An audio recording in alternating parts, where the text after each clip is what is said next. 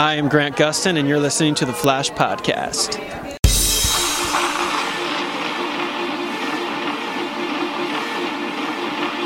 Well,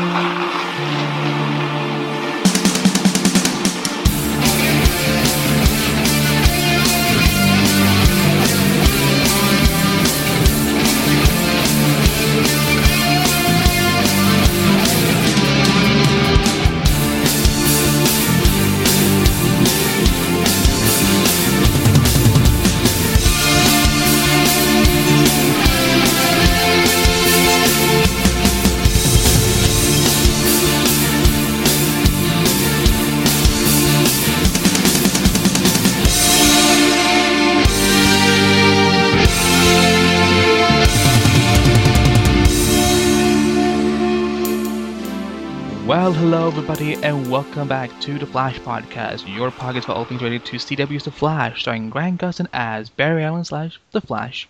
I want to be host Andy B as always, and I'm so happy to have the entire gang. We have our fellow co-hosts Scott Murray, Amory, and Lauren Galloway. How are you guys doing tonight? Good. Very good.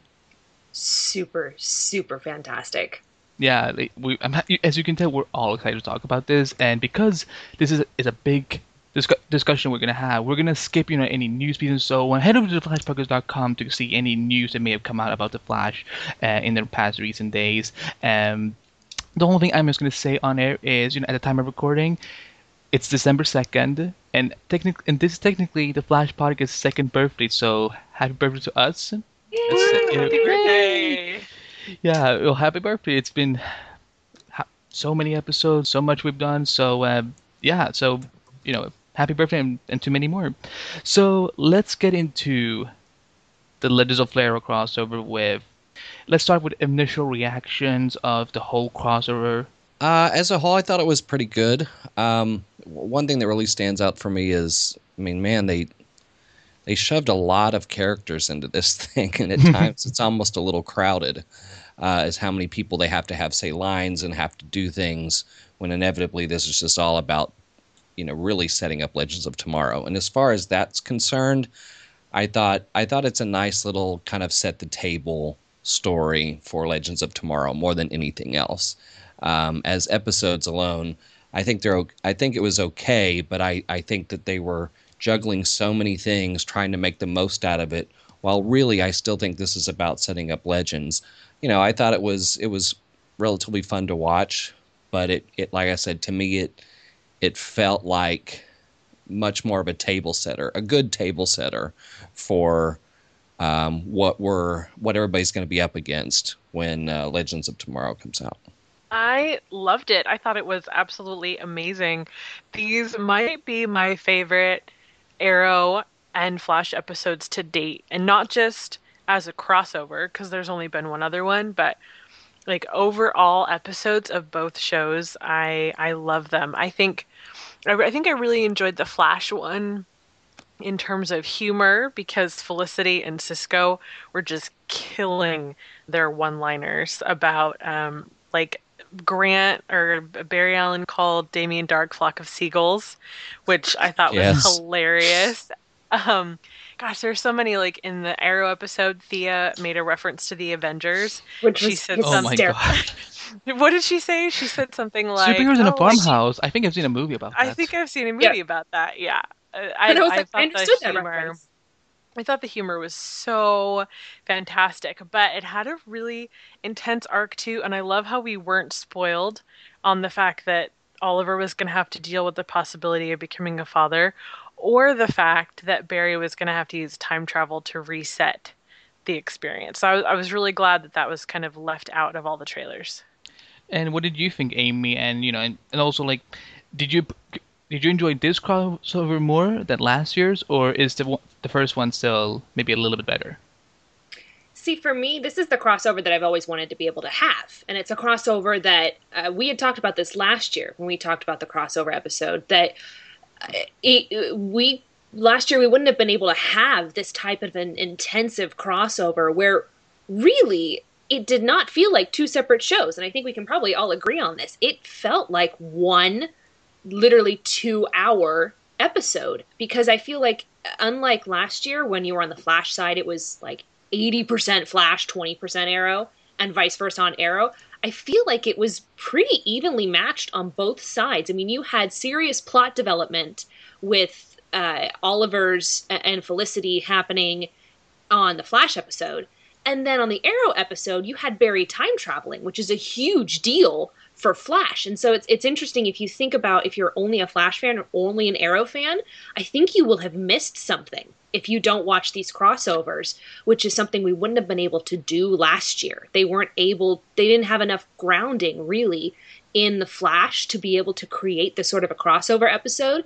So, um, Scott, I actually really liked the parts where it felt super crowded, just because I'm like, can we just have cocktail night at Ollie's place with the Legends of Flarrow gang every week? Keeping like, up with, the, keeping up with the legends. Scene.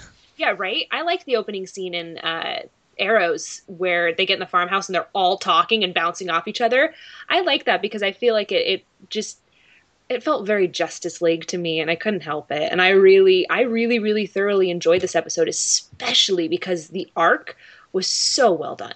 Yeah, I I gotta agree uh, with you, Amy. That you know, even though Scott does have a good point that there was a lot of characters, but th- that's the beauty. And that's very true. Yeah, that's the beauty of, you know, as a comic book fan, I love it when I'm reading a Justice League comic and I see all these members together in the same room and just have you know talking or you know talking about saving the world. But or, did you need all those? Did, I mean, how how big of a part did Diggle play in this, and Thea play in this, yeah, but then Canary, you the and Canary play in this. Well, compared to the first time when they fought and didn't have them, apparently quite a lot. um, but see, for me, I feel like it was almost that the writers put them in there just so people couldn't say, "Yes, but where was Diggle? Where was Laurel?"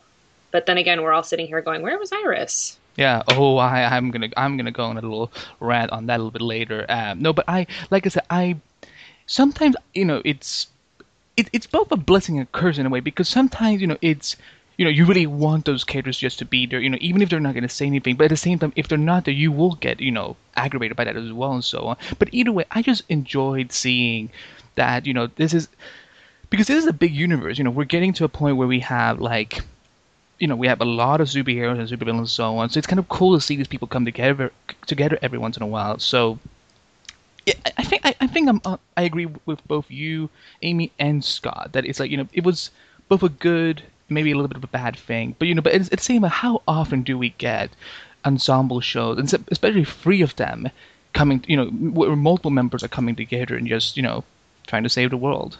Also, something Amy said that was really good. You know, even though I appreciated the crossover from last year and so on, and which also, by the way, that's when Amy made her first when she made her debut on the Flash podcast. So, and I think that's almost like oh my almost, gosh, it's anniversary. Amy, Amy, that hashtag that. Um, yeah. So no, but like I enjoyed this a lot more. So I think you know, in order to get this type of crossover, we needed that first version of the crossover. So where you know it started a little bit small, but this time it started out a little bit more comic book game, more powerful, and so on. So um, so yeah, I guess that's our, our initial thoughts on the whole crossover event as uh, as a whole. So let's dive right in. Vandal Savage, what are your initial thoughts on the villain who might, I don't know, might out villain Damien Darhk? Uh, Scott, we'll start with you. Uh, I, you know, it's interesting that you mention him, uh, whether or not he out villains Damien Darhk. I still think out of the three, Zoom is still the the biggest bad in the room. Yeah. Um, you know, because he's just freaking. he's just he's terrifying, powerful, and you're just you're you're uh, overwhelmed by uh, his power and your potential inability to stop him. And I understand that Vandal Savage is immortal per se, w- with obviously a couple of exceptions. Um, but you know, with him, it's all. I mean, they're they're also very different in, in how they kind of enter a room and, and and how they portray a villain. I mean, I I mean, I I don't know that I'm as intimidated by Vandal Savage as I am Zoom, but at the same time, they kind of approach you know their personality is very different obviously. I mean with vandal savage it's like it's like making an entrance and walking in and tell everybody how cool you are and then stab them zoom is kind of the abrasive guy that gets in there talks like dr claw and just messes you up and drags you through town. So uh, yeah i mean i think i think you know again as i was saying before i think this is a table setter and i think you'll we'll really see more of you know what uh, vandal savage is as it relates to being a villain when we get to Legends of Tomorrow. I think really all I came away with here is just he's got a lot of knives, he's been around a while, and he's hard to kill. And he's got some swag to his uh, and some ego to his power. Lauren, your thoughts on Mr. Savage, considering he's going to be the big bad in Legends of Tomorrow?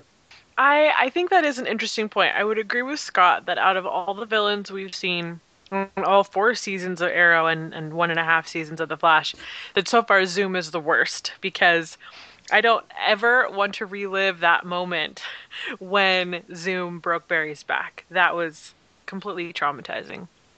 What's interesting about Vandal Savage is that he doesn't have well, he's not a metahuman, so he doesn't have powers like a lot of the villains on The Flash, which I think that's why he works in the Arrow universe and the Legends universe, because he's not just someone with powers who, you know, can disappear or become invisible or anything like that, but he does have mysticism on his side, and he obviously has the the metal from the meteorite, which in the comics is called nth metal, which does have a lot of powers to it. And I mean, obviously, if he has this history of training Robin Hood and fighting alongside Genghis Khan, he's a military strategist. Like, he's great in hand to hand combat, and Barry really had to work his toes off to catch all those knives when Vandal was hurling them at everybody in the apartment.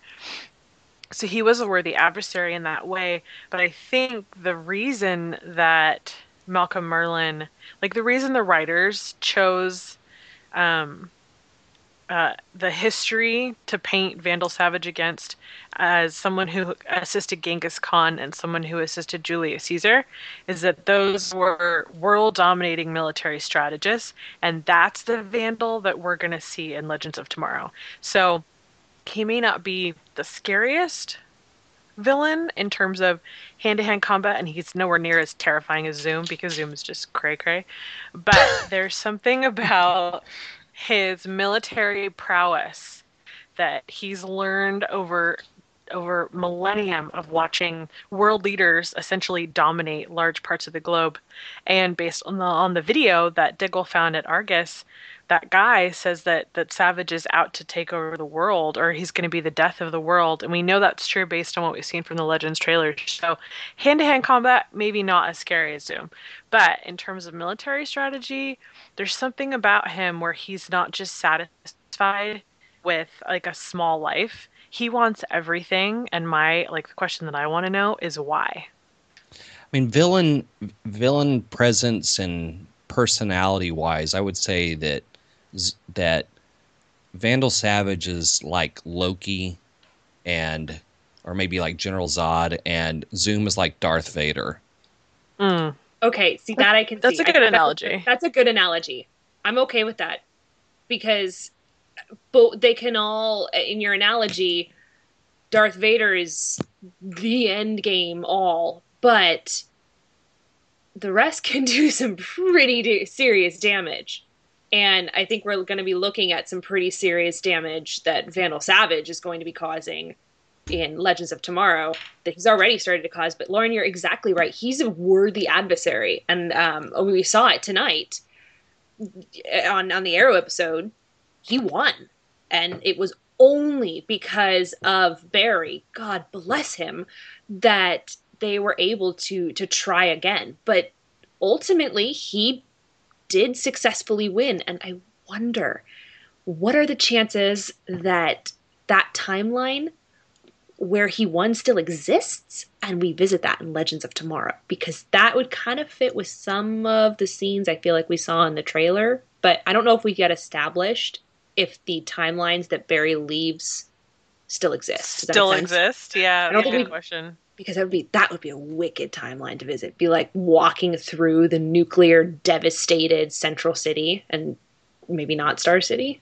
well, I, yeah, I I'm just gonna give my thoughts on uh, on Vandal. Um, you know, as you may have probably cut on by now, I've been super stoked about Vandal Savage since the day he got announced that he was going to be the villain, and then you know we saw the casting on Casper Crump, who, look, David Rapaport does a lot of great casting choices, but this is by far one of the best ones he's ever done because I don't think Casper Crump is playing Vandal Savage. I think Casper Crump is Vandal Savage because he looks like the freaking dude from the comics. It's like they just ripped him out of the pages, and I'm like, I'm like, I don't, you know, he is immortal. He he, he is immortal, and you know, yeah, I no, I, I I'm gonna try and you know express it in a professional way, but you know, I think that in terms of adapting a comic book character from the comics into live action, I think this is one of the most well done that he has done. Like, and like you guys said, he is a worthy opponent. And I, this will sound wrong, but I sort of enjoyed seeing the heroes getting their asses kicked by him because that's how powerful he is. He has lived for so long that he is we don't know what techniques he knows. He must know at least by a hundred thousands of them and so on. He said he even he he had trained like some of these legends uh, in the past and so he you know these legendary figures and so on. And he even mentioned Houdini, for example, at the beginning of the Flash one, um, you know, with the Cubs, for example. So yeah, I think they nailed him like perfectly. He, you know, he's a great, enjoyable, and intimidating villain. You know, I'm still bleeping my pants when uh, whenever he gets terrifying and so on. And I like the voice. Everything about him was intimidating, and I think that's that's a great villain. And I, I can't wait. I can't wait to see him on Legends Zone. Like I know I'm going to be probably that's probably one of the top things I'm always going to be looking forward to in, uh, in in each episode of the show. So, what did you guys think about the introduction of Hot Hawkgirl and Hawkman? I know that we got a little a little glimpse of Kendra's wings when Cisco vibed her in the last episode of The Flash, but this arc really was about her. I mean, if you strip away um, all of the Team Arrow, Team Flash stuff, this two-parter really was about Kendra coming to terms with the fact that not only is she reincarnated priestess, but that she has power, she has wings, and she has a partner who she may not love yet because she's still getting to know him, but he has come for her, he wants to be in her life, and they do end up leaving together at the end. So, um, Andy, let's start with you. What did you think about Kendra's introduction and how she transformed into Hawkgirl?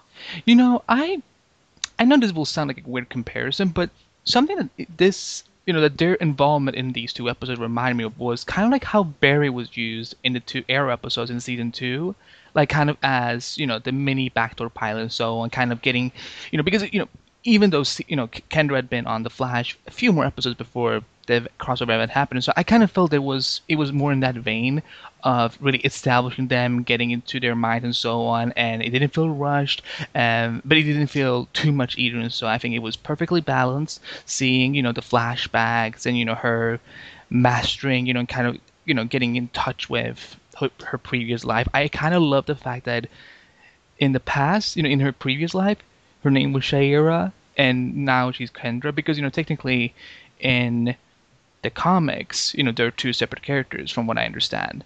Um, but if you want to learn more about Hawkgirl, you know, I, I would listen to that character spotlight on legendsmartpocket.com. Shameless plug. And um, but yeah, I, I, think they I think they did a, a good job with her. Um, Hawkman. Now that was interesting because I'm still so used to the Hawkman on Smallville, who was played by Michael Shanks, but where he was more aggressive. You know, he had a more of a temper to himself. And this Hawkman was a lot more. It was like. I I I I I thought a little bit about Hawkeye from the like you know like with the smoothness and the the cocky attitude and um, you know what he actually does look a little bit like Jeremy Renner. Now I think about it, like they look like they could be brothers or something, and it's kind of funny because you know the actor uh, Falk Hentschel who played Hawkman, he was actually on either Shield as Whiplash for an episode. So um, yeah, like I, the way they wrote him kind of remind me a lot about Hawkeye, and um, there's some DC character that I can't just I, I, I can't put my finger on which one I'm thinking of, but I, I like them. I think they they work so well together. And so and you know what's a little bit funny is that they started shooting Legends before they did the crossover and so and on Legends you know they they're they're always supposed to know each other and so. So that's kind of interesting to see how they kind of like reversed and they're you know exploring their dynamic. Um, but I love I can we can we just gush about the wings for a second? Like I don't know why, but I'm like I was all over those wings, uh, you know, throughout the whole episode because they look so good visually, and even though I was you know hoping for maybe at least one scene where they were walking around with the the you know just the wings out and so instead of flying, you know, they just go back in as soon as they you know they you know they're done flying or whatever. Uh, I just loved visually how they looked and. Uh, um, I'm still trying to get used to the costumes. That It's still so different from what we've seen before. See, Scott, what about? Oh, go ahead, Amy. No, I was gonna say just real fast. I don't mind the costumes. I wish they'd spent more time on the wings. I think they missed an opportunity for a gorgeous close up of the feathers rustling, very X Men: The Last Stand with Angel, which we won't talk about that movie. But I think they missed the opportunity for a beautiful um, moment where she stood there and the wings kind of fluttered in the wind and like close ups. And I feel like, and I, they had a lot on their plates. Like, let's be honest, they were filming, both shows were filming for both times and then the post production and then everything. So they had a lot to do in this episode, but it would have been really, really cool if they had, and maybe they will for Legends, but they've already filmed it, had actual sets of wings that they used for close up shots that weren't strictly computer animated because I don't think that there were any non computer animated ones, and I would have liked to have seen some organic. Practical Wings. wings, like they did on Smallville Hawkman there. Yeah, that's the only thing I can say. I completely agree with kind of your analysis of Hawkeye, man, dude. Um, he he was, as Cisco said, very aggro, which makes sense given his character. Uh, I didn't see a whole lot of chemistry between Hawkman and Hawkgirl. I like I like the banter. That, she that's what I was meaning. know that she's in love with him yet. So they're working on that. I think I I think it's a good start, but they've got a way to ways to go before I'm truly fully in love with Hawk Girl and Hawkman. But those costumes, man, and their powers, pretty wicked. Yeah, I. No, I, I. Did you like the mask, by the way? Like the helmet that they weighted it. Oh, Those totally. helmets are beautiful. I want one. Yeah, me too. And Scott, what about you? Um, I yeah, I I don't have really any you know real connection to Hawkman right now. That might be intentional. Um, like I you know I I don't know what to make of him. He's a little underwhelming right now. Um, and I, tend you know agree with again, huh? I said I tend to agree with that. That's a really good way to put it. Underwhelming. I yeah but i mean i think i think there'll be time i mean obviously there'll be time for that um you know as as we go along but you know just just for starters i you know not much not much to say about him other than it is kind of interesting how he remembers everything and she doesn't and i'm wondering if that's consistent does he just always remember and she doesn't or is there something that happened happens each time that makes him remember before she does Well, sh- he has had more time. You know, we don't know what he's been up to before he came to Central City. So he's Right. prob- he's probably had more time to kind of access those memories. Oh, sorry, Amy. Yeah. I would I would say that whenever the last time they died, he died first and reincarnated first. And she was herself with all her memories. and then he she died and when he like he had been reincarnated longer than her, which maybe we'll see that flashback. Maybe something ha- like Vandal killed him first and then she died later. Well, didn't he say though that it comes in different? Uh, sometimes she remembers first, sometimes he remembers first. I think they said that on the flash part. First come, That it- first serve. That it no, that it that it varies, and it might simply be where they reincarnate in proximity to, say, um, the Egyptian pieces. So she had to travel to Central City. To, to she moved to Central City to be because she was drawn to that Egyptian piece. Maybe he happened to reincarnate into a place that was closer to it, or maybe it is whoever dies first or dies last, um, or you know whatever. But I wonder. Um, I, I think that they said that it kind of switches off and they don't know who's who's. Because didn't he say that it could be every possible variation? They've gone through it. One of those. We'll figure it out. It'll come up in in, in uh, Legends of Tomorrow. But I think um, I think the actress that plays Hawkgirl, is it Ciara Renee? Yeah. Um, I think she's gotten better. I've gotten a, a, little more invested in her and the more time that we've spent, more so as her learning to be Hawkgirl than just uh, um, Kendra Saunders.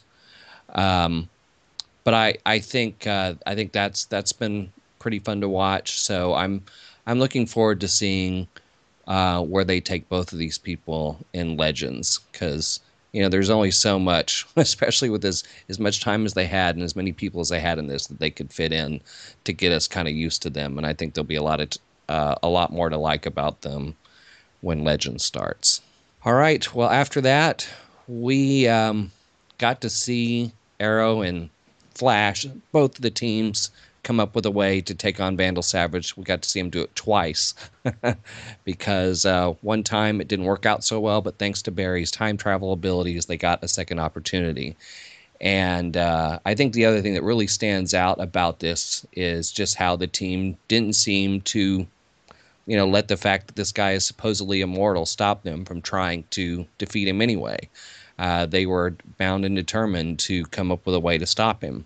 And fortunately, like I said, they had uh, two opportunities to do it. So when it came time to, to um, engage that plan that they came up with to stop Savage, what did everybody think of the plan and how they how um, each one came out when the fight started? See, for me, the thing that stuck out to me was how how different it felt watching that, knowing that Barry was going to go back in time, if that makes sense, because we saw the speed mirage. So our minds are already worrying that okay, he's going to totally travel back in time. What are the situations in which Barry is able and willing to travel back in time? And the only times that he has been able to do that have been the points where Star, uh, Central City is literally in impending mortal doom. The tidal wave, which was going to destroy Central City, and the uh, Egyptian nuclear bomb, which destroyed Central City. That's the only points where Barry is able to run that fast, which is something we could think about when he needs to defeat Zoom, but that's another conversation. And so that whole sequence, I was watching, going, "This is going to go so bad. This is going to go so bad. He's going to have to travel back in time. This is going so bad." But I didn't. that moment where Oliver and Barry are both holding onto the staff and Barry says, I won't leave you. And Oliver's like, run, Barry, run. My total Sam Frodo bromance feels started going. Oh. And I, I thought it was beautiful because these two have been through so much together and been there for each other for so long. And I, I honestly think that their friendship is one of the most rewarding friendships to watch on television right now because they're so incredibly supportive of each other, with the exception of the fact that Barry cannot say no to Felicity. And so when she asks for something, he's like, "Oh yeah, here you go. Here's the paternal test that uh, Oliver was trying to hide from you."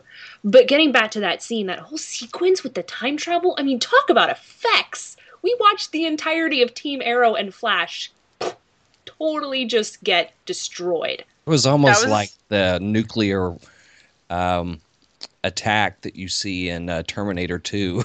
That's mm-hmm. what that reminded me of. Oh, great. Another that movie was, Andy hasn't seen. That was traumatizing, and I don't ever want to see that again.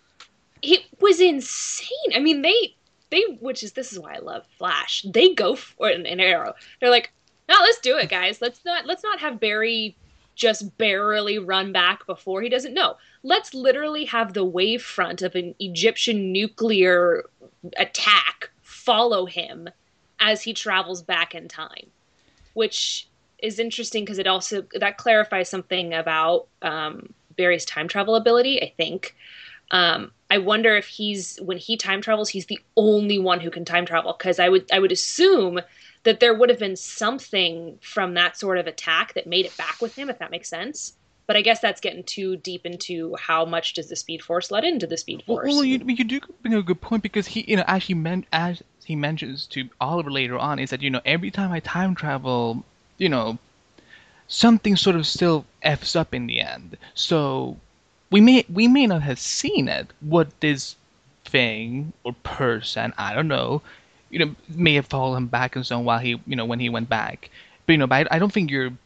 I think you're you're onto something. I think it it's totally possible that something will from this timeline will follow him back into this new timeline that they have.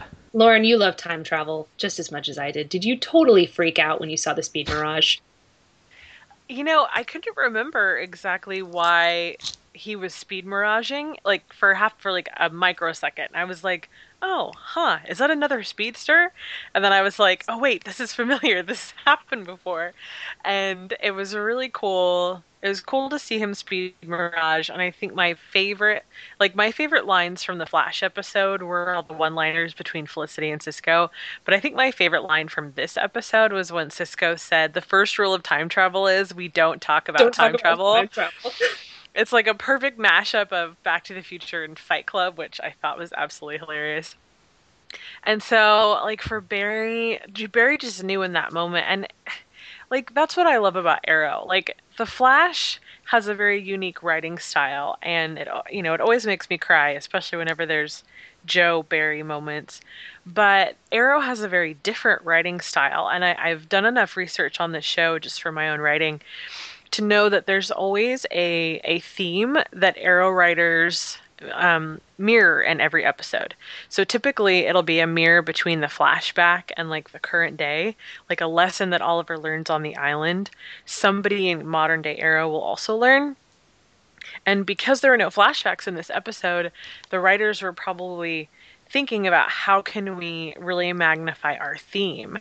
And the theme for Oliver in this episode, as always, was teamwork. And and you see that laid out so clearly in that final scene, because one, he's so distracted and upset about Felicity essentially breaking up with him that you know he's just in that okay you know what i'm just going to go in this alone because I, I don't know who to trust and i'm really upset so he doesn't take laurel and diggle and Thea with him, which was mistake number one. But then when he and Oliver, or when he and Barry are holding onto the staff, he tells Barry to leave. And so that's Oliver again, like tr- like trying to do, like trying to save the day by himself. But when they get the do over, Oliver makes sure that his whole team is there. And then when he and Barry are holding the staff the second time around, they're like, no, I'm not leaving you. And I love seeing those themes play out. And I love that, like, the Flash's realm of time travel got to magnify those themes in this episode. And something I was thinking about regarding Oliver is that you know, look, I've been harsh on Oliver. You know, I was very hard on him uh, in season three, but season four has been so far really good for him. In this episode, I love the fact that not only is he becoming more of the Green Arrow character that we know from the comics, uh, that is not like Batman all the time, but he's actually starting to accept this whole world now where it's like you know there's magic there's metahumans there's time travel there there are more people there are hawk people and stuff like that and i love that he kind of you know embraces it and kind of like starts to kind of come up with ideas himself and so on. Like for example, there was that part with him and Cisco where he was the one kind of pushing for like you know like go into the um, the non-normal way, like you know use a more more super you know super way and so on. I like that that he's kind of embracing it and so on because we've seen as Malcolm mentions in the episode, you know, that he Oliver still has a very big level of stubbornness. I like that Oliver is also evolving and embracing that you know there are more ways to solve a problem. And time travel is awesome by the way. I'm so glad that they did they did not reveal it in any of the trailers because when we saw him like you know the double flashes i'm like wait a minute. They're not doing this are they? there's no way. Oh crap they are. This is amazing. So i'm glad that it was i'm glad that it was very much there was a lot of surprises. That's why I'm that's why I'm glad that you know they didn't really show too much in the end of the trade and so on. Hashtag time travel is awesome.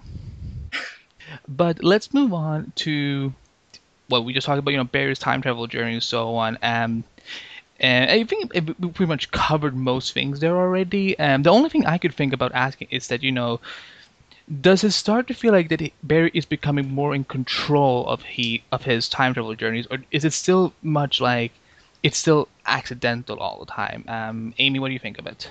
I think this one he was 100% in control. Mm. He knew what he needed to do. He knew he needed to run fast enough to outrun the not only outrun the um, the impending doom, but in, out or run fast enough to travel back in time. Which we know that Barry, especially on the Flash part of the episode, Barry has been struggling with the ability to run fast enough, and he's starting to realize, I think, that that there he can, but he has to know that he can, and he has to believe in himself. And so when he has that speed mirage and he sees himself, he knows that he'll be able to travel that fast. He knows he'll be able to run back in time. Um, and so I think he's going to, that's going to start to make a difference in his battle with Zoom. He knows that he can run fast enough. He, he just needs a push. And it's kind of similar to, it almost paralleled the, the sort of emotional push that Hawk guy was, Hawk man was trying to get Hawk girl to do. Um, and they, you know, you need a trigger for that kind of intense mental, physical, emotional activity. And so I think that Barry's finally starting to realize the secrets. Not that the entire, oh yeah, the secret to me running fast is someone's just got to destroy the city. No big deal. not the best secret, not the best trick, but Barry finally knows that he can run that fast of his own volition, intentionally, not just accidentally like he did the first time. And I think that's going to make all the difference when he's trying to defeat Zoom. Um, Scott, do you, how do you think about um, Barry's progression in uh, controlling his time traveling? I mean, I, I suppose, I mean, it, he's a, a little more aware of it. I don't know how much control he has over it because it still seems to catch him by surprise. He just knows what it is when it happens now, you know, because he, he tells Cisco about it after it happens. But when it happened that first time and he saw the mirror image, you know, it still kind of took him by surprise a little bit. And when it came time to uh, go back in time and reset the fight again, um, I'm I'm assuming that that was what he was attempting to do, other than just run as fast as he could away from that explosion. Um, but the other thing I'm wondering is, was he in full control over the moment in time that he stopped at? Did he know that he oh. was going to run into that to that room and everybody was just going to be standing there. Does he have that kind of control? Or was that just a surprise? Was that just you know where he landed? Or did he um, when he finally stopped traveling he just decided to go look for where everybody was? I'm just wondering how much control he has how much he knows he can do. I don't think he has any control over it at all. I mean, obviously he made the decision, okay, I'm going to push my speed as fast as I can to make sure that I reset the timeline. But I think at this point it seems to be emotionally charged because like Amy was saying, it's only happened when the city was facing complete catastrophe. So I think at this point it's still very new to him and I think the writers will probably explore I mean they have a plethora of seasons ahead of them to explore how he can decide, but I think it's kind of like a break glass in case of emergency button because he doesn't like messing with the timeline. He knows the consequences, but he only uses it when he knows that he needs to, which is why I think it's somewhat connected to I mean it's kind of like sensing a disturbance in the force. Like his emotions compel him to run that fast because he knows that if he doesn't all his friends will die. So that's a part of his origin story that he will eventually you know get in control of you know this aspect and so on where he will feel like you know he can just decide whenever he wants to and so on because yeah there is still that kind of mixture of he is in control but at the same time it's like only if the city or the world is destroyed. You know, we may you know we may need that power on a different level as well, not as drastic. So let's talk about Cisco. I don't know about you guys, but I think Cisco has been getting some really amazing storylines lately. I love seeing him interact with Felicity in the Flash episode. I love when he said, It's always a pleasure watching you work, Miss Smoke. And I love when uh, he was giving her like a hard time about the engineering and everything. I thought that was really funny. But essentially, he was the the heart and soul of Kendra's transformation because in the Flash episode, he goes on the roof with her and he talks to her about how he had to come to terms with the fact that he was a metahuman. But then again, when Carter is trying to train her, he keeps trying to push her to be this angry, rageful type person, and that's not what's going to help her transform into Hawkgirl. It's only when Cisco tells, well, I don't think he tells her that he loves her, but like when he tells her how important it is that she's a nurturer and that she's kind, like Cisco gets some really solid lines, like humorous lines, and he gets some really emotional moments in this episode. And I feel like I feel like all throughout season one, I, I saw so many people on Twitter asking, when is Cisco going to become Vibe? When are we going to see this happen? And it's starting to happen, and not in a now he's this super villain who has these powers, but the fact that he can vibe people and sense people and help them tap into something. Because if you if you remember, Carter says that he had never vi- like he had never remembered all the way back to his first death like in the 4000 years they've been alive he's never seen that first one. But kendra was able to because cisco like vibed with her to help her remember. So like what did you guys think about like cisco's journey in this episode to help kendra like come to her true self? Yoda. I keep think I kept thinking of Yoda so many times throughout, you know, this, you know, the, you know, on the Arrow part specifically, just because of his mentorship and so on, how he's able to to help Kendra. So I know it's not the best best example, although I was hoping to score some bonus points with Scott because I made a Star Wars reference.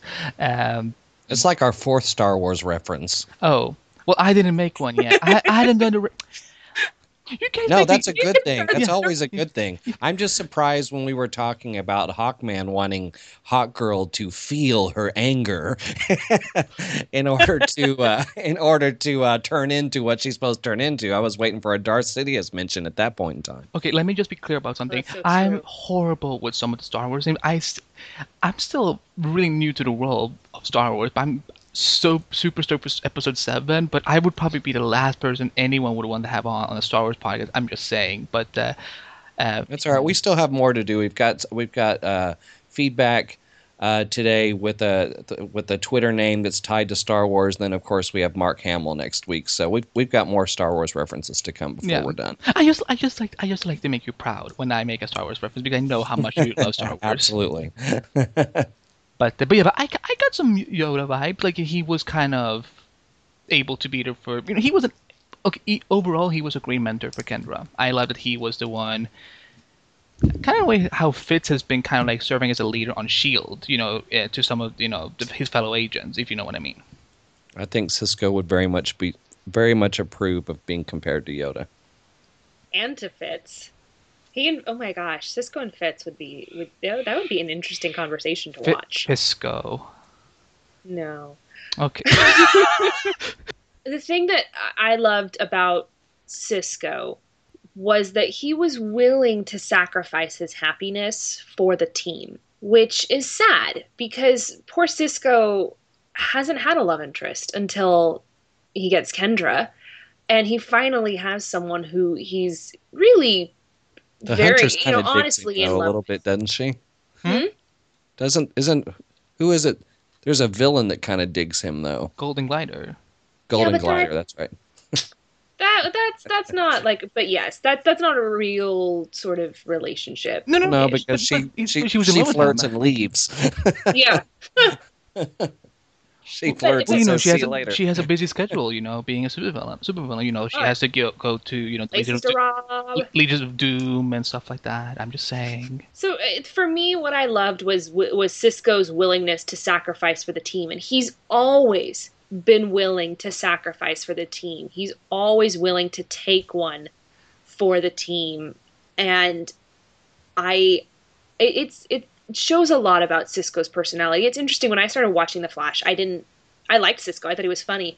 I didn't realize how much I would become endeared to him as a character. He really is just the heart and soul, like Lauren said, of Team Flash. Whether whether they realize it or not, whether he realizes it or not, he brings so much to the team, and he was willing to sacrifice happiness on so many different occasions tonight to help Kendra find who she was, and he did it in the most beautiful way possible. So props to both the Flash and Arrow writers for writing such good Cisco moments, and also every moment where Cisco was fangirling with Felicity was about the greatest thing ever. Smoke but there wa- wasn't there wasn't there an ad lib? Didn't um, Carlos? oh, say about, that about he- his hair condition conditioner. yeah, the hair conditioner moment. So Mr. Mr. Mr. Uh, Mr. Carlos gets super points. Mr. Carlos.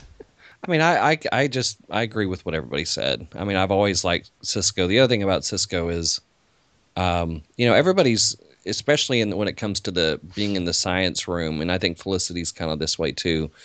You know, everybody else is so technical and serious, and and you know, if you hung out with them, you might get a little overwhelmed if you're not well versed in science. Whereas Cisco's that guy that's you know, kind of cool and kind of can kind of hang with the layman folks and, and still be the smart science type uh, and and not uh, not not make you feel like you're you have to be as smart as they are to hang out with them or or whatnot. But I mean, the other thing about him too is he's uh, kind of the comic relief in a sense, but he's not the comic relief where he that's the only purpose he serves. You know, where um, you know because you also like what he brings um, to the team, and then you know moments like he's had in this um, in this uh, last few episodes with Kendra. Uh, that he can, you know, he can take on the romantic, uh, a romantic role. He can take on a role where he needs to, you know, kind of tone down the humor and be serious for the sake of the team, or make a sacrifice for the sake of the team. He's really one of the more, you know, multifaceted characters um, in the uh, show, I think, and I think that's one of the reasons why people uh, really connect to him and relate to him. Yeah, there's multiple layers to him because uh, if he was only a comic relief, I think even I, who loves Cisco in the comic books, would drive myself a little bit crazy in zone because he, you know, there's a certain point where just being comic relief kind of gets old. So it's important to kind of have both the dramatic element as well as, you know, the funny beat as well. Okay, oh, this will be fun. so Take a big. amongst everything else that was going on in this episode, we got a little more depth to the whole situation regarding Oliver's son. And um, I do think if this was going to happen in this episode, I do think it was good that Oliver finally does know that uh, that this happened and why he didn't know about it. Um, you know, it was I thought it was smart what he did to f- run the DNA test and everything and find out if the child is his. And then, of course, find out what his mother did.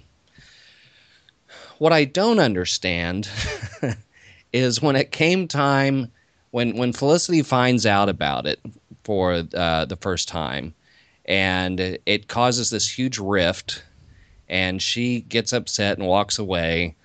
And, you know, I, I, I find that to be a little I don't know. I, I don't under I don't understand why this has to happen because um, I know the writers and producers were really kind of fired up about this dynamic because it was going to cause kind of a rift in a relationship that up to this point hasn't had any bumps and you know after a while if there's no bumps it becomes kind of unrealistic so i know they really wanted to create something and I am glad that, it, if anything, it did create kind of an interesting element as to why Oliver's head wasn't in the game. And it also created kind of an interesting moment where Oliver had two choices to say something, say the right thing to Felicity, and chose not to both times. But what I don't understand is it seems to me one of the things I talk about when we um, are discussing things about characters is what would these characters actually say and do under certain circumstances? And I don't understand once Felicity knew, you know, I know you went and got that paternity test and you have a son. I realized at that point in time, you know, he didn't really have any excuses and it didn't make for a good conversation. But it seems to me things like, look, my mom paid this chick a million dollars to keep this from me. So you're finding out the same day I'm finding out and give her the rest of the details as to why this is something he hadn't been hiding from her for like years, that he's just finding this out for himself. and I get frustrated at times when conflict takes place when I don't think it really has to because I think the moment he tells her something like that, it absolves him a little bit.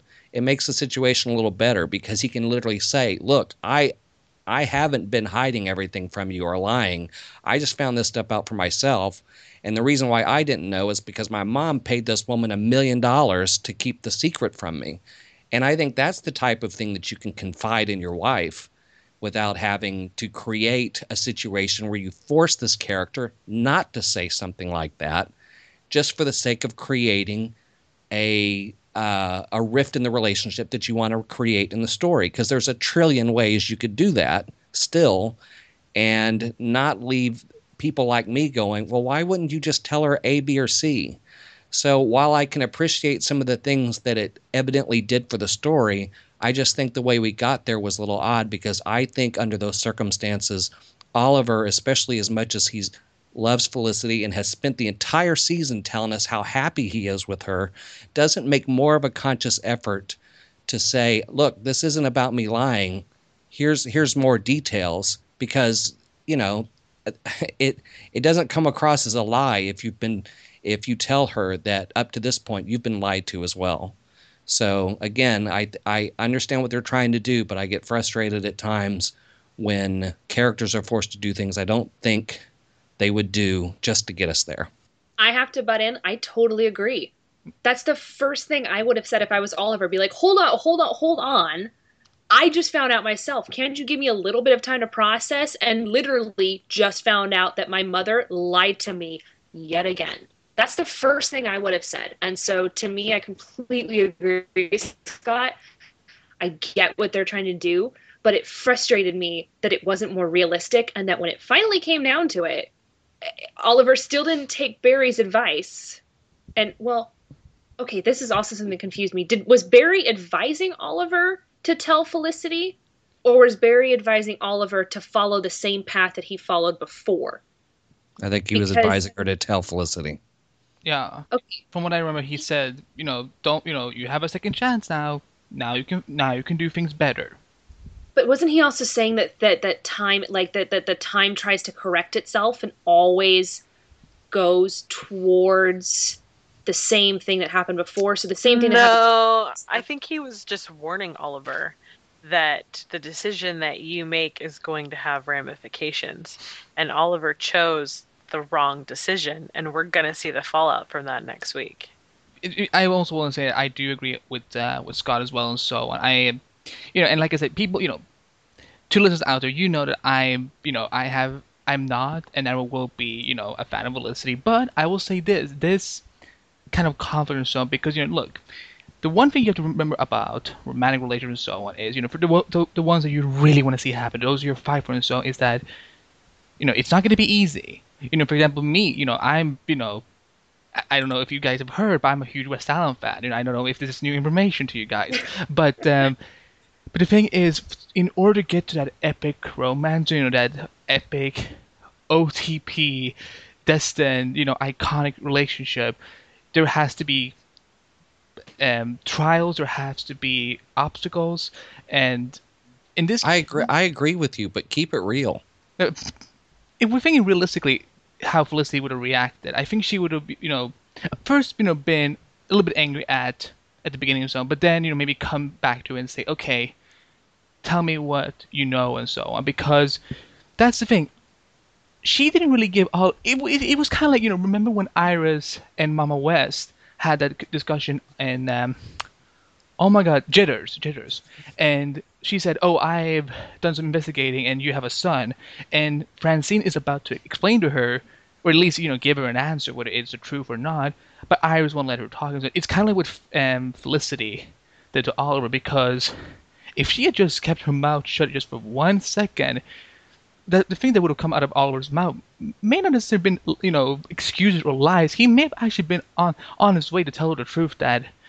Well, but there was that moment though where when she talked, didn't he like didn't he like look away or something and and was yes, and really off- let, let, let, let, me just jump in here just for a second. Okay. I let me just jump in here. I completely agree with everybody. Scott, I totally agree that Oliver, all he had to do was say, you know what, I'm being, you know, paid off not to say anything. And in that moment, you know, it felt like an eternity passed because I was just waiting for Oliver to say something to her and he didn't.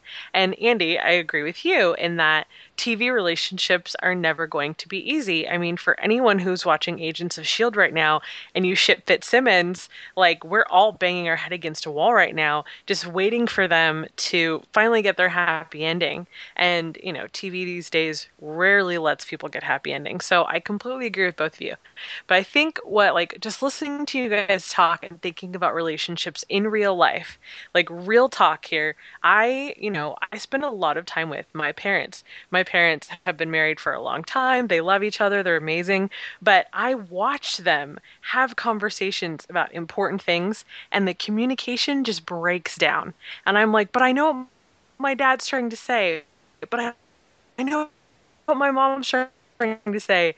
And they just aren't communicating well. They aren't hearing each. Actually, like it seems out of character for Oliver. And Twitter melted down. I mean, the Olicity fandom completely melted down tonight over this situation. So Oh, yes, they it's did. important that we talk about this Yeah. but it's actually pretty accurate to real life that people do not know how to communicate in moments of the greatest importance where they need to communicate they just can't do it like And- i watch oh, sorry. people miscommunicate love each other all the time so yes it seems out of character for them maybe it is just a plot device you know to tear them apart to set up the finale but I do think it's very realistic to say that people are never good communicators, especially when love is on the line. And Oliver, I think in that instance, was completely speechless over what he just experienced. And Felicity was equally pissed that she didn't give him any room to process or to breathe. And also, Well, uh, as So- as sorry. as the as the person in the group that is married, Hey, you don't I- you don't know. me. I'm. I I will say that one of the things that you will absolutely take advantage of is a situation where you're in deep crap with your wife and there is a clear way out. Well, And- then, Scott, and you're a very rare man because I've and never that- watched and- a man take the clear way and out. that before. and that is what Oliver has in this case is he, He has totally a, does. he has a clear way out. Because here's the other thing. You're right. He has all kinds of things he's stressing about. And the way to keep himself from getting one more thing to worry about is telling felicity hey the reason why you didn't get this um, paternity test news was i wanted to make sure that this was my kid because if I worried you about a paternity test and turned out to be nothing, then I would have stressed you out for no reason. But I had to be sure first. Now that you know, you also need to know I just found that out found this out for myself. And the mother just told me that my mom paid her a million dollars to keep this from me. And without this paternity test, I still wouldn't know. So we're both finding out for the first time. It may not completely make everything 120,000% better, but it will make it better. And mm-hmm. Right, I- but in, in all honesty, I've never heard a man say as many words as you just said in the midst of an argument in my entire life. so, Scott, you're very what good are we what are we and talking about here aren't. now? welcome I mean, this is turning. welcome to the Flash turning into marriage podcast. counseling. Like, yeah, No, exactly. I, I like. I think what Oliver did was very natural. He was stuck. He was frozen. He didn't know what to do, and now we get to watch the fallout from that because Felicity doesn't know he's keeping this secret. So whether she finds out next week, whether she finds out in the spring, is going to be really interesting. And something I just want to add up, by the way, is and If You she know- survives till spring. ooh, Oh, Sorry, because you know that that would be the perfect moment for them to just cleave our hearts in two. well, is Felicity finds out, let's be- and then let's they be decide to specific forgive now. each other, and one of them dies. I will say this. I will say this. Felicity fans, here's a moment where I'm actually going to be defending her. The reason why I think she also got so upset is because, you know, look, there's been a lot of lies between these two. So, like, Oliver won't tell Felicity and the entire team on, about stuff. And maybe this, for her, this was felt, feeling like, you know, we're going back to old BS, where we still, you know, don't tell each other everything. So, for once, for once in a very long time, I'm defending Overlord Smoke because I, like I said, I think they both had their good reasons for what they Did you just call her Overlord Smoke? That, that's a. I think that's a good code name because that's what she went with. Like, remember that episode of Arrow where she was like, "This is your overlord, Felicity Smoke," and um, so. Oh my god! I'm gonna. I'm no, gonna I completely agree. I feel like it was a total step back, and I was I was talking to one of my uh, friend of the podcast, Destiny. She put it perfectly. She said that it feels like him lying to Felicity is a step back in his character development, which it really is. They've gone from uh, keeping secrets all through seasons one through three to him finally opening up to her in season four, and then taking a huge step back, which admittedly is human you know you and and maybe that's just who oliver is um, and so there's only so much you can do to hide yourself after years and years and years of being trained to keep secrets and and and you know playing it close to the vest. But i can i understand her reaction and we know that it's going to explode when she finds out. And once again, I just want to make this perfectly clear. As I'm defending Felicity, I'm also defending Oliver because once again, this time Oliver did not, unless you know they reveal some in a weird, freakishly way in the flashbacks, you know, at the island that he actually does have that experience and so on. This is a new territory for him. He there's you know there's there's no amount of training or salmon ladders or whatever f training he has done to have him be prepared for what he's going through right now. And can I just say, you know, as we move away from the the bomb, how adorable is Oliver as a daddy, like you know, to to William. Like I thought it was so cute when it was like, "Hi, I met the Flash. He's pretty cool," and and I'm like. You know, because I, you know, whenever you see Stephen Amell on his Facebook page with his um, daughter, uh, what's her, um, Amy? What's her name? uh, maverick Maverick. Maddie. Uh, Maddie. Um, she's so adorable, uh, and just seeing him interacting with the kid was also very precious. I know a lot of comic fans are still pretty pissed off that this is not Connor Hawke, um, and that the mother, whose name is Samantha, which I kind of. I sort of laugh my ass up that it's like, oh, it's a name that starts with S and A, but goes the different direction. Well, I know why they couldn't make Cassandra Hogg, but I can't say it on air. So, um, so I, but like I said, we will we will be getting Connor Hawke on Legends, but not as the son of Oliver Queen. But like I, said, I just thought it was cute. I thought it was, like I said, we look at where Oliver has been since the pilot episode in season one to where he is now. I'm loving this Oliver Queen. This feels like like a green arrow to me. So I'm just I just wanted to put it out there because I thought it was a very precious moment.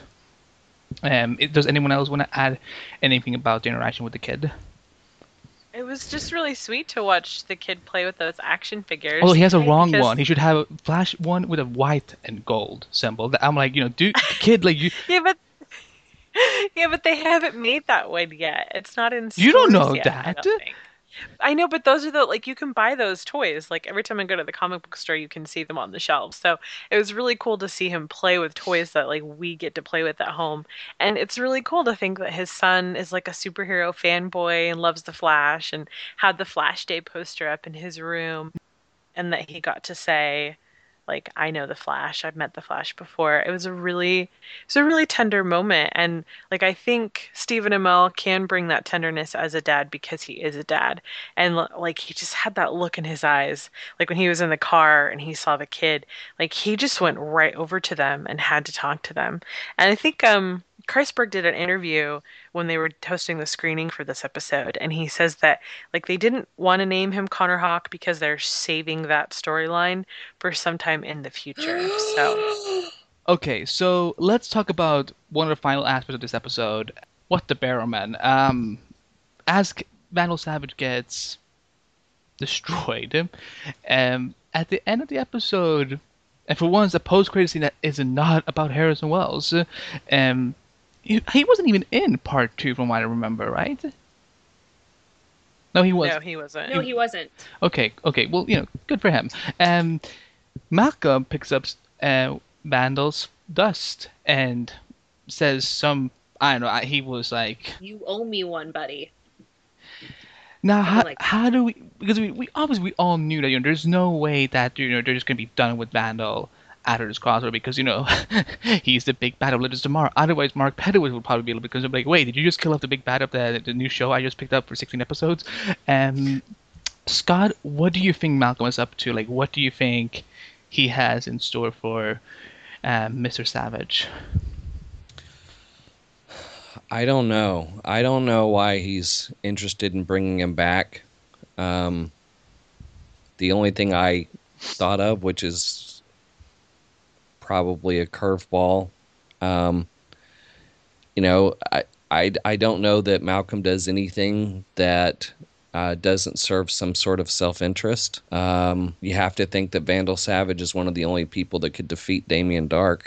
Ooh, that's really good. Scott, I am totally on board with that theory because when we when when I got a chance to interview Neal McDonough at Heroes Villains Fan Fest, he kind of sort of accidentally let slip that there is a confrontation coming up between right.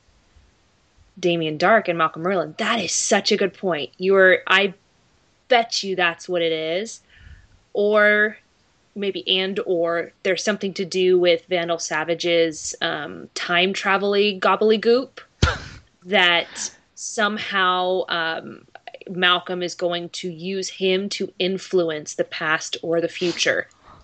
And I think that the one thing that Malcolm would change, the only thing he would change was he would bring Tommy back somehow, yeah. which everybody would love to see. But um, I think I think your theory is the most realistic because Damien Darhk is the only person right now that Malcolm fears. So there's a little, there's a big thing that we need to talk about that is actually one of my criticisms of uh, this whole crossover event, and um, which is the the lack of Iris West, and as well as you know actually Laurel. You know I think you know we're, this was a good example of where you know both both shows leading ladies are not being utilized. And yes, I know that in uh, in, the, in part one they explained that Laurel was visiting her mom, but how convenient they had to do it this week out of all of them. And Iris gets only one line in the whole crossover event. She's not even in part two. And, you know, as someone, look, I get it. She's a reporter. She's working at Picture News. She can't just up and leave and go to Star City. You know, Joe didn't go with them, you know, so that makes sense, you know, and Patty didn't go either. So, um, but still, it's still a little bit bothersome that you know they took this whole big time throughout season one of really getting her into the Team Flash, but yet she and this has been an issue throughout season two. She's still being put a lot in the background. She's not the one that gets to express a lot of her emotions and her thoughts and so on. She's just sometimes there just to just be there. That's just one of the issues uh, I think Laurel is uh, being put through as well. And you know, but you know, it, it is really bothering me, and I know that it's bothering a lot of fans as well. And So because you know, for something like a crossover event you know, yes, you have the reporter who can't can't just leave every you know you know the city just to go to another city everyone everyone she wants. But these are talented writers for something like a crossover event when both shows get to interact with each other. I think the writers could have tried a little bit harder, and I don't think they did it at all. Yeah, I I tend to agree with it. Not necessarily about the Laurel part. I think that she was utilized as much as they were, uh, you know, physically capable of. But yes, I don't necessarily understand why Iris wasn't in it. At least just for a little bit. She didn't have to be in a whole lot, but it would have been nice to see just a little bit. Maybe she's the one who actually owned the farmhouse. Maybe she came to see the Arrow Cave and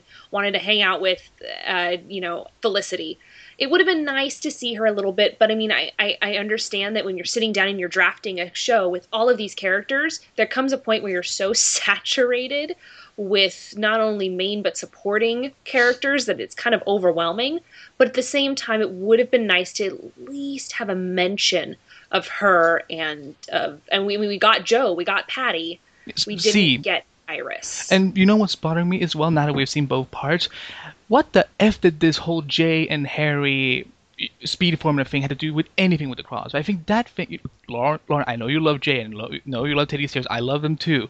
But they could have cut out Caitlin's role and Harry's role and t- Jay's role in part one.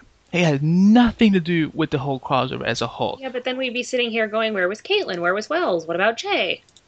Well, you know, with given the fact that Caitlin is not in the same position as Iris, where she, you know, I don't think there's ever been a lack of Caitlin. While as a, with, with Iris, there has been this whole season so far. So, so yeah, I think you can make a better case for Iris. You know, like why she, you know, for once, you know, maybe Caitlin could have sat and so. I mean, heck, she was even, she was in part two. You know, that that could have been good if Iris had been in maybe part one and then Caitlin in part two, something like that. But it's for all intents and purposes, I don't have much of an opinion on it. It doesn't really phase me a whole lot.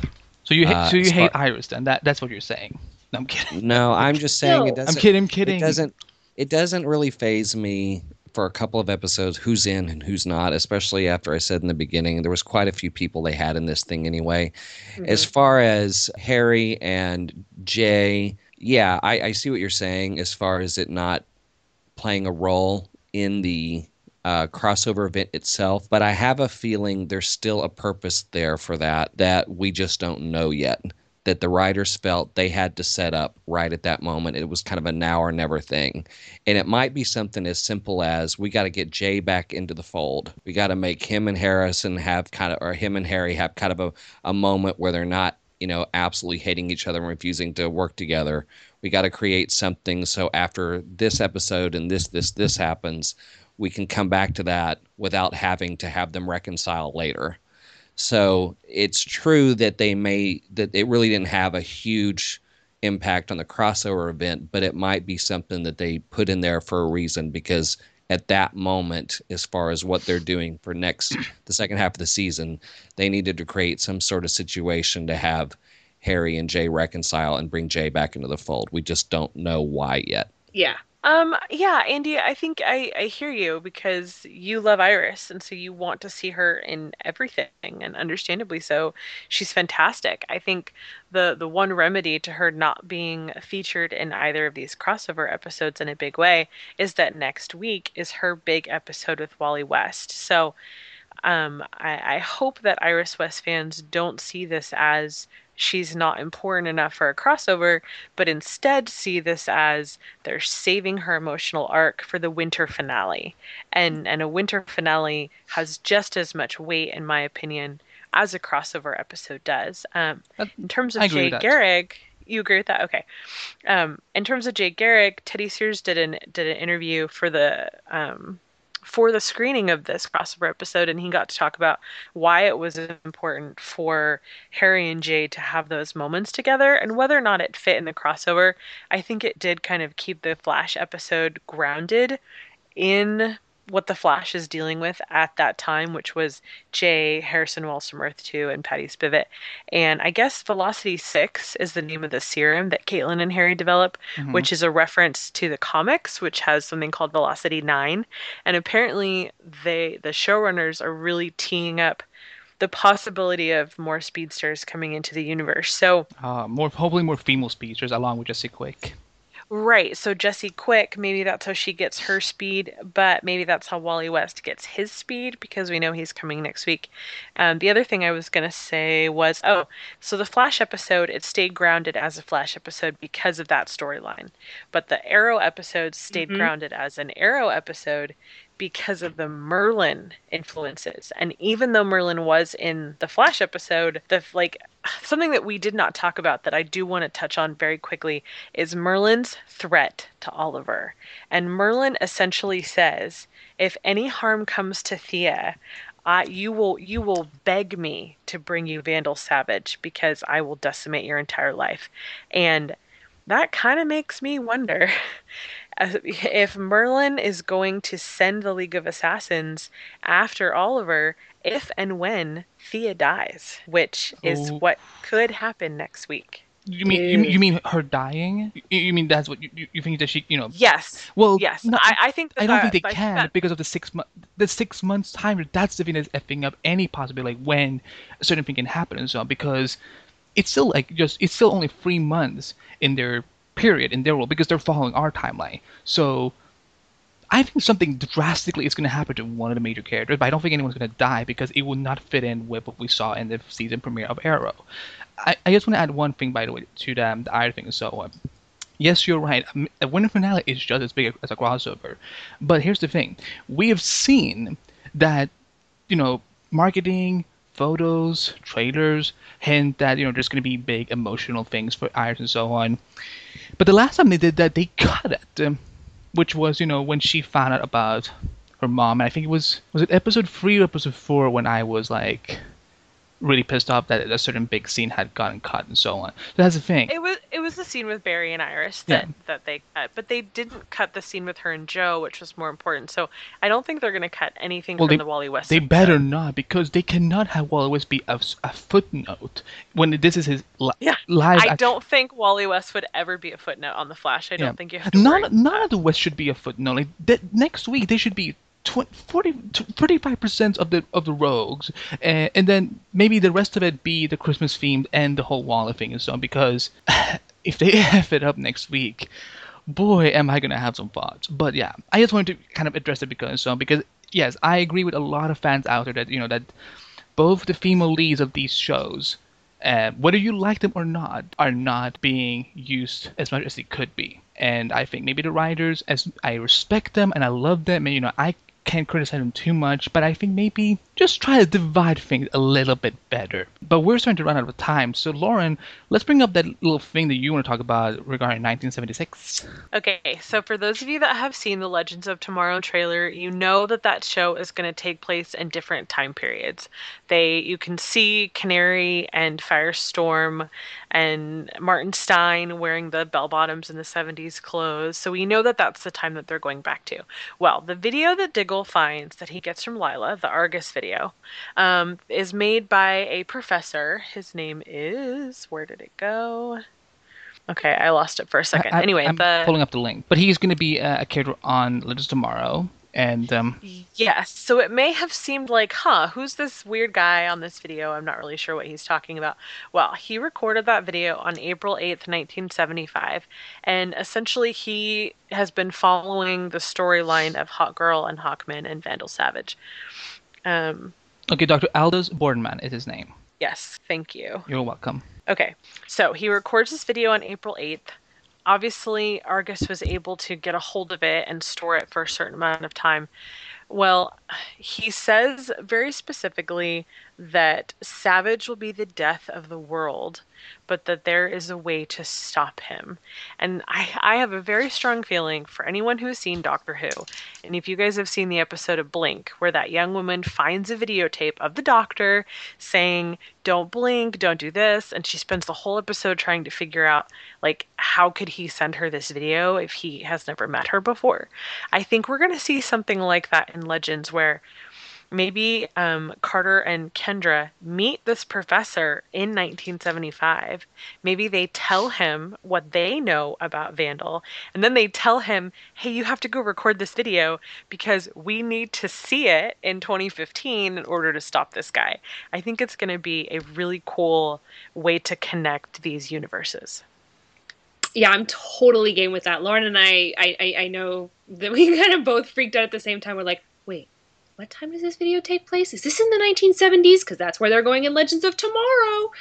Um, and so I, I like that idea a lot, Lauren. I think that'd be really fun. I also kind of at the end, I, I, I, I almost wanted the video to like phase out as the professor was maybe being attacked by someone, and all of a sudden you just a glimpse of White Canary and Sara Lance or something like that, or like the camera falls over and we see Sara Lance fighting because I think that they're totally going to interact inter interact with this professor For Um, sure. And you know that's that's the difficulty with time travel. Rip Hunter tells them explicitly in the trailer, you cannot screw around with time travel. We have one mission and one mission only, Vandal Savage.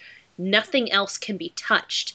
And they're totally going to pull a 12 Monkeys issue where trying to make things better actually ends up making things so much worse. So I wonder, this is going to be so much fun. But it's going to be a fun little tie in, cute little Easter egg that they added in for us. Thank you, Legends of Flarrow writers. You're all fantastic. I'm just so glad people ca- caught on with the fla- hashtag Legends of Flarrow, which came by yours truly. Just saying, it's a good name. You know, like some people were using Flarrow of Tomorrow. I'm like, no, bye Felicia.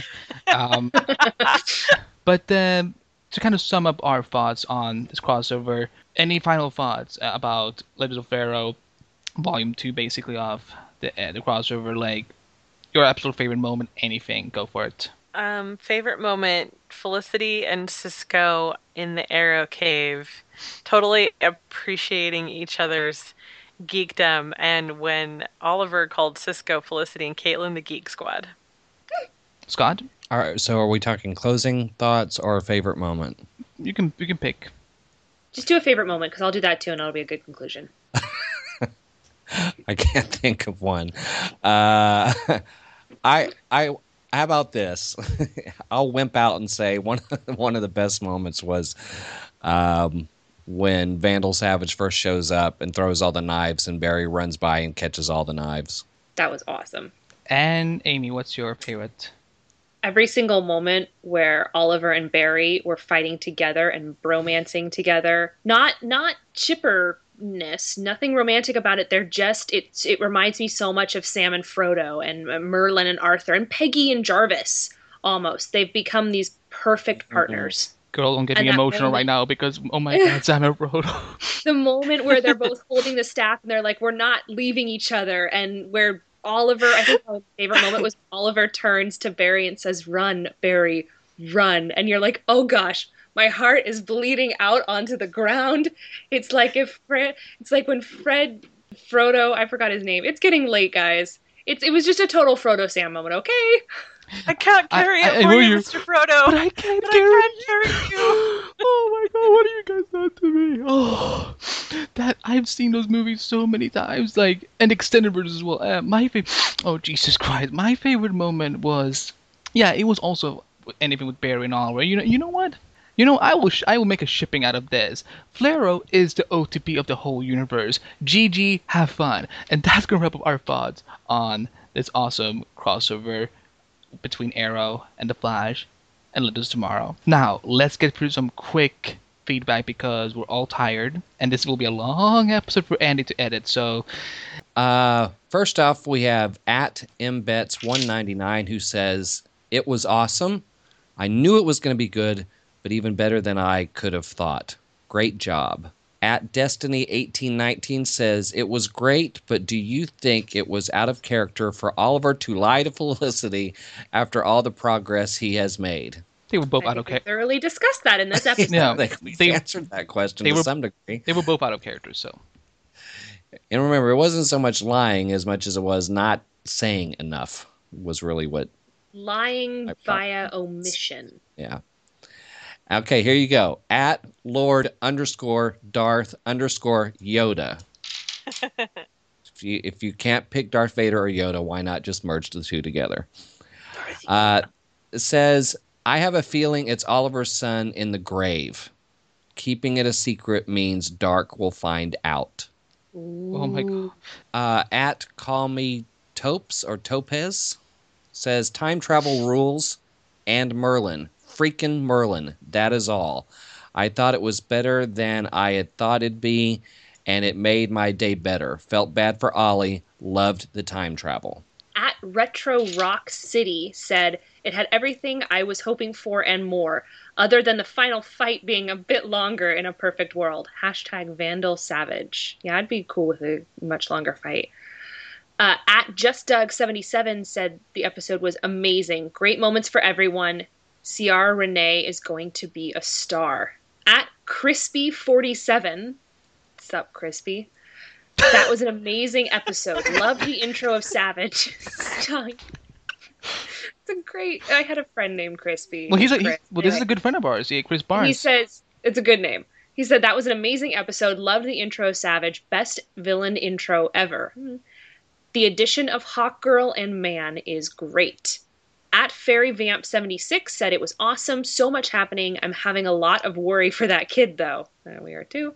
And at the Kiev said I didn't expect watching the main cast of both shows die would be so cool looking.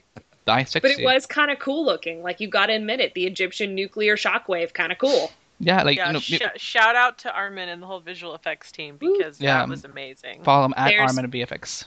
By the way, if you guys go to the CW Arrow Twitter page, they tweeted out probably my favorite GIF that I've ever seen them tweet out ever. It's Barry running with the shockwave right behind him on the street. Looks spectacular.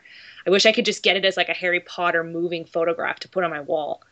At Kiana L92 said it was spectacular but was lacking in Iris West scenes. Preach girl. At Mike Schmidt 09 said he loved this set of crossover episodes. The backstory with Savage and Hawks was perfect, was a perfect to their comic counterparts. Barry once again proves that he is a noble hero that can inspire others. Watching the heroes battle Vandal Savage made me feel like I was watching a pseudo Justice League in combat. Plus, the final moment of Oliver telling Barry, We won't hmm. leave you, just gives me the chills. Can't wait for Legends of Tomorrow. Wait, I just came up with another favorite moment when Diggle threw up after being, you know, speeded by Barry. That I, I could, I lost my. Oh, I forgot about that. I oh, I forgot about the whole. I completely forgot about the Thea not getting affected by a, a Damien Darhk thing. Oh my gosh, we completely forgot about that moment. That's Arrow. He was like, "Huh, "What was that?" See, yeah, he is- really liked that was cool. This is the moment where they finally have the crossover. Where if you don't watch the other part of the show because you don't watch the show, you're going to be missing out on some things. Amen. All right, that covers it for the feedback section. Yeah, and that's Thank you to all the tweeters. exactly. It was this was so much fun talking to you guys on Twitter as we were live tweeting this. But um, but yeah, we're gonna wrap up this ep- this part of the episode. We're gonna do, and I mean it, quick plugs. Got, um, Scott, what's coming up on your on all of all your shows on the assemblygeeks.com? quick. Uh, yes, real quick. Uh, on Assembly of Geeks this week, the show just went live. Uh, we talk about some fan reactions to um, to George Lucas, specifically rooted in uh, the interview he just gave about his feelings uh, regarding the split or uh, or selling off Disney and splitting from Star Wars. Uh, we also talk about the uh, Twitter back and forth between fans and J.K. Rowling about Severus Snape and uh, a variety of other things. Um, that's on Assembly of Geeks. And then on uh, Comic Book Noob this week, we are talking Supergirl. So that's what's happening at assemblyofgeeks.com. Amy, quick. Um, aside from uh, hosting Assembly of Geeks, Pig Artist Podcast, what else do you do, and where can people find you online? You can find me online at Amy underscore Marie ninety seven on Twitter and Instagram. And besides Assembly of Geeks and the Flash podcast, and possibly Seen a Nerd this week, I'm not doing a whole lot else of the nerdy podcasting, except for connecting with a whole bunch of the fans that I met at Heroes Villains Fan Fest last week. So to all of them who somehow miraculously found me on uh, Twitter and Instagram, you rock. And Do you yes, rock? Try to get those hats. Yes, and um, also you can check out uh, all the photos she posted on the Facebook page and uh, her awesome interviews, uh, and the one time when Arrow and the Muppets uh, is in the same context. I cried laughing to that. Lauren, what are you doing, and what can be find you online? You guys can find me on Twitter at Lauren Galloway. I will be co hosting the Peggy Carter podcast with Scott and Amy this coming January. We're also having an exclusive interview with Hayley that goes up December 21st. You can follow us at Assembly of Geeks. Uh, Andy and me and Amy and Scott also contribute to the Marvel Report for those of you that love Marvel, which is at the Marvel Report on Facebook and Twitter.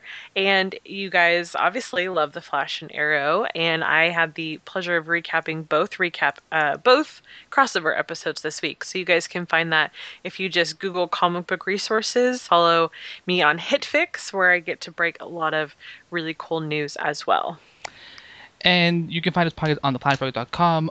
Any social media that is out there, the Flash Pocket, that that's where you can find us. Subscribe to us on iTunes and Stitcher Radio. Email us at theflashpocket at gmail.com. And we're part of the DCTPocket.com network for now.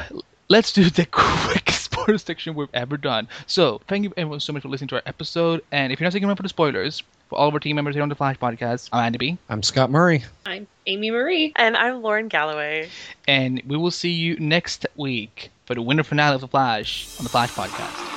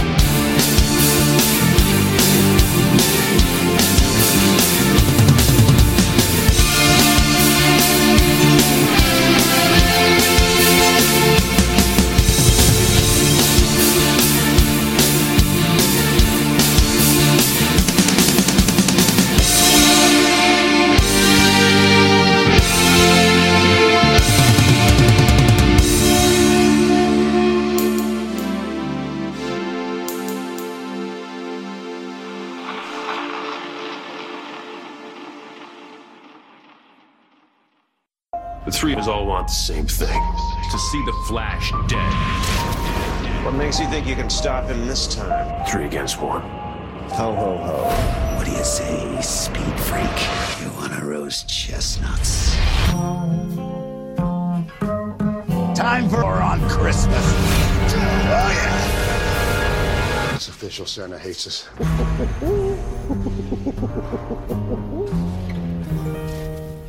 And what you just heard was the audio from the trailer for the fall finale of The Flash, titled Running to Stand Still, which will be a huge one for all Flash fans out there. And Amy is going to read you the massive packed episode description.